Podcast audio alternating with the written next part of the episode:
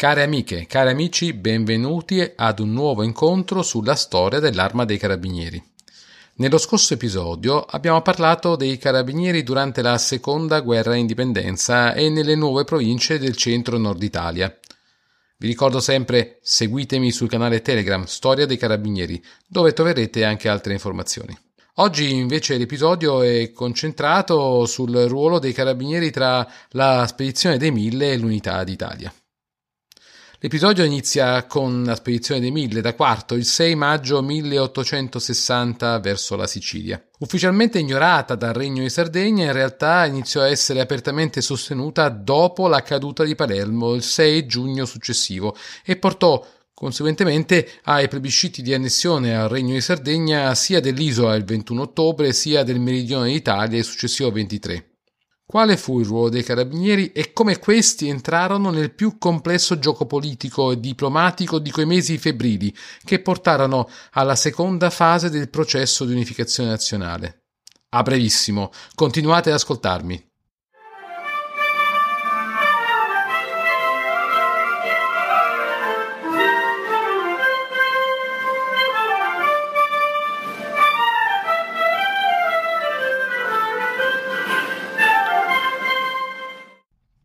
In Sicilia, come è noto, non fu possibile procedere subito all'incorporazione nei carabinieri di quella forza dell'ordine che potremmo chiamare sommariamente milizia indigena, cui erano attribuite le funzioni di pubblica sicurezza.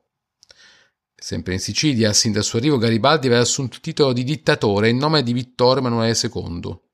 Certamente, però, va detto che la situazione dell'ordine e della sicurezza pubblica doveva essere piuttosto critica.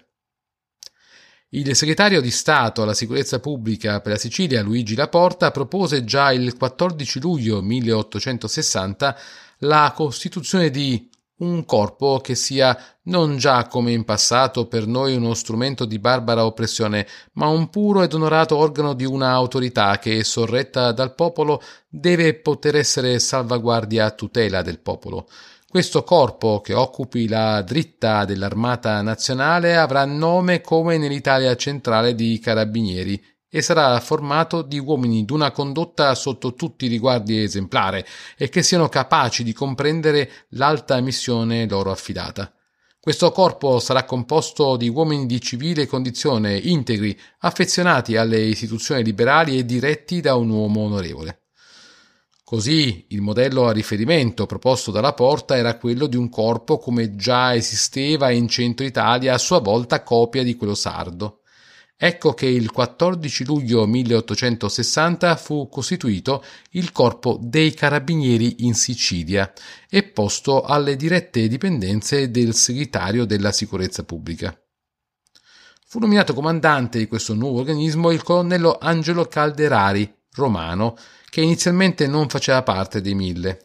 E in realtà questo colonnello, il 30 aprile 1849, aveva difeso con non comune bravura Roma al comando di 400 gendarmi pontifici contro i francesi del generale Oudinot. Così iniziò la costituzione di questo nuovo organismo tra non poche difficoltà. Su richiesta del governo provvisorio siciliano, Torino inviò 30 carabinieri anziché i 200 che la Sicilia chiedeva.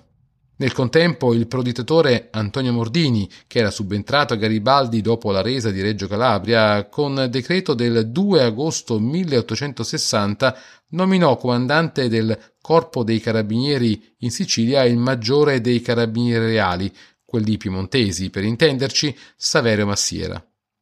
Questi però come fatto anche in occasione della costituzione di corpi analoghi negli ex ducati emiliani, si dovette dimettere almeno ufficialmente. Quindi c'era una situazione di conflitto, di, eh, di tensione tra il colonnello Calderari e questo maggiore Massiera neogiunto. Il mandato di Massiera e dei suoi collaboratori era abbastanza chiaro, le istruzioni erano perentorie. Potendo occorrere che i carabinieri reali stati costì spediti i quali tuttora fanno parte di questo Real Corpo, siano richiesti per intromettersi in gare e dissidi politici, mi premuro di significare a vostra signoria illustrissima che è formale intenzione di sua maestà il re che dessi siano adoperati solamente ed esclusivamente in servizio di vigilanza, e che si tengano estranei affatto a tutto ciò che sente di politica e anzi quando anche fossero richiesti a intromettersi in gare simili si rifiutino e ne stiano lontano. In questo modo Massiera e i suoi poterono dedicare incessantemente i loro sforzi alla costituzione del nuovo corpo. Infatti già l'8 ottobre, oramai in prossimità dei plebisciti, fu pubblicato il decreto che costituiva il corpo dei carabinieri reali di Sicilia, che poté iniziare così il reclutamento dei volontari siciliani immediatamente.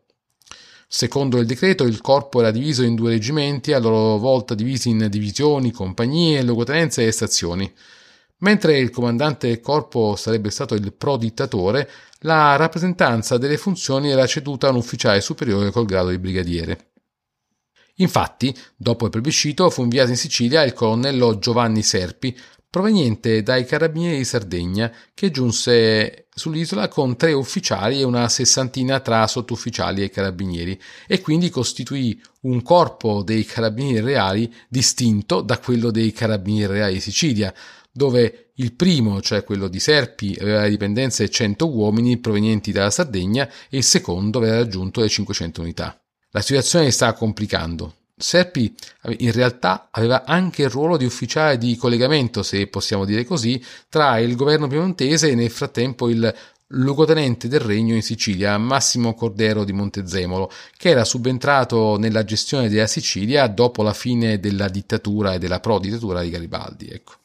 Proprio a Montezemolo Serpi propose la fusione dei due corpi di carabinieri e la necessità di avere nuovi carabinieri provenienti dalla Sardegna per integrare i ranghi dell'arma in Sicilia. Dunque, così si espresse Montezemolo verso il governo di Torino. Le difficoltà che sorgono dalla coesistenza dei due corpi dei carabinieri sarebbe più facile superarle se quello che comanda i carabinieri sardi piemontesi avesse il grado di generale. Egli, prendendo il comando dei due corpi, potrebbe fonderli o almeno sottoporli a uguale disciplina e proporre quei provvedimenti più idonei a correggere le anormalità e il vizio delle condizioni attuali. Devo formulare un altro desiderio e sarebbe il caso che venissero mandati ancora 100 carabinieri di Sardegna a cavallo. Il colonnello Serpi assicura che colà staccando da ogni stazione un uomo il servizio non avrebbe a soffrirne e qui per le comuni circonvicine si è necessaria una tal forza per stabilire la sicurezza. In realtà il governo di Torino accettò le proposte e il 29 dicembre 1860 Serpi poté indossare i gradi di maggiore generale. Egli ricevette così anche rinforzi e prese il titolo di comandante generale e poi di ispettore dei carabinieri reali in Sicilia. Dunque la situazione, almeno sull'isola, si stava normalizzando. Qual era invece la situazione nella meridionale Italia, nel resto del Regno di Sicilia? Al 1 giugno 1860 la Gendarmeria Reale contava circa 150 ufficiali e 6.800 tra sottufficiali e gendarmi.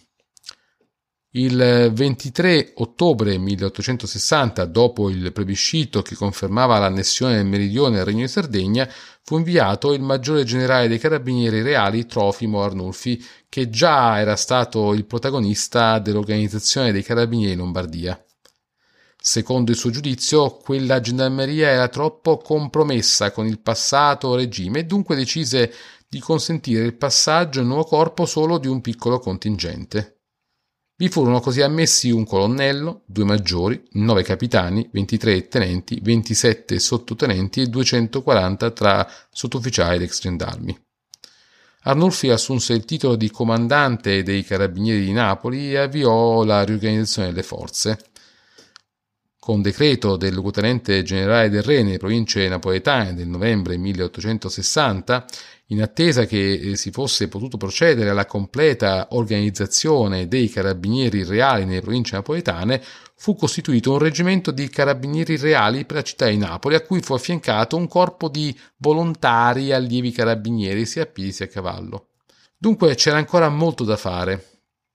In ogni caso, man mano che si procedeva alla formazione del nuovo personale, questo era inviato ad assumere il proprio incarico nei vari comandi delle nuove province napoletane, ora sotto il re che avrebbe assunto il titolo di Re d'Italia.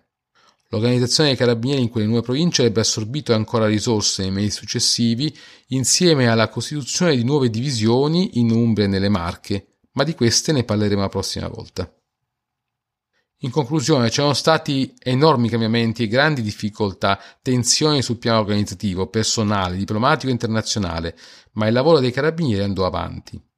Nel giro di qualche mese, grazie anche alla situazione politica che si stava stabilizzando, fu possibile costituire e incrementare la forza dei nuovi corpi che tuttavia andavano ancora organizzati e armonizzati con i restanti corpi dei carabinieri reali che già erano presenti nelle altre province ma di questo se ne parlerà ancora la prossima volta.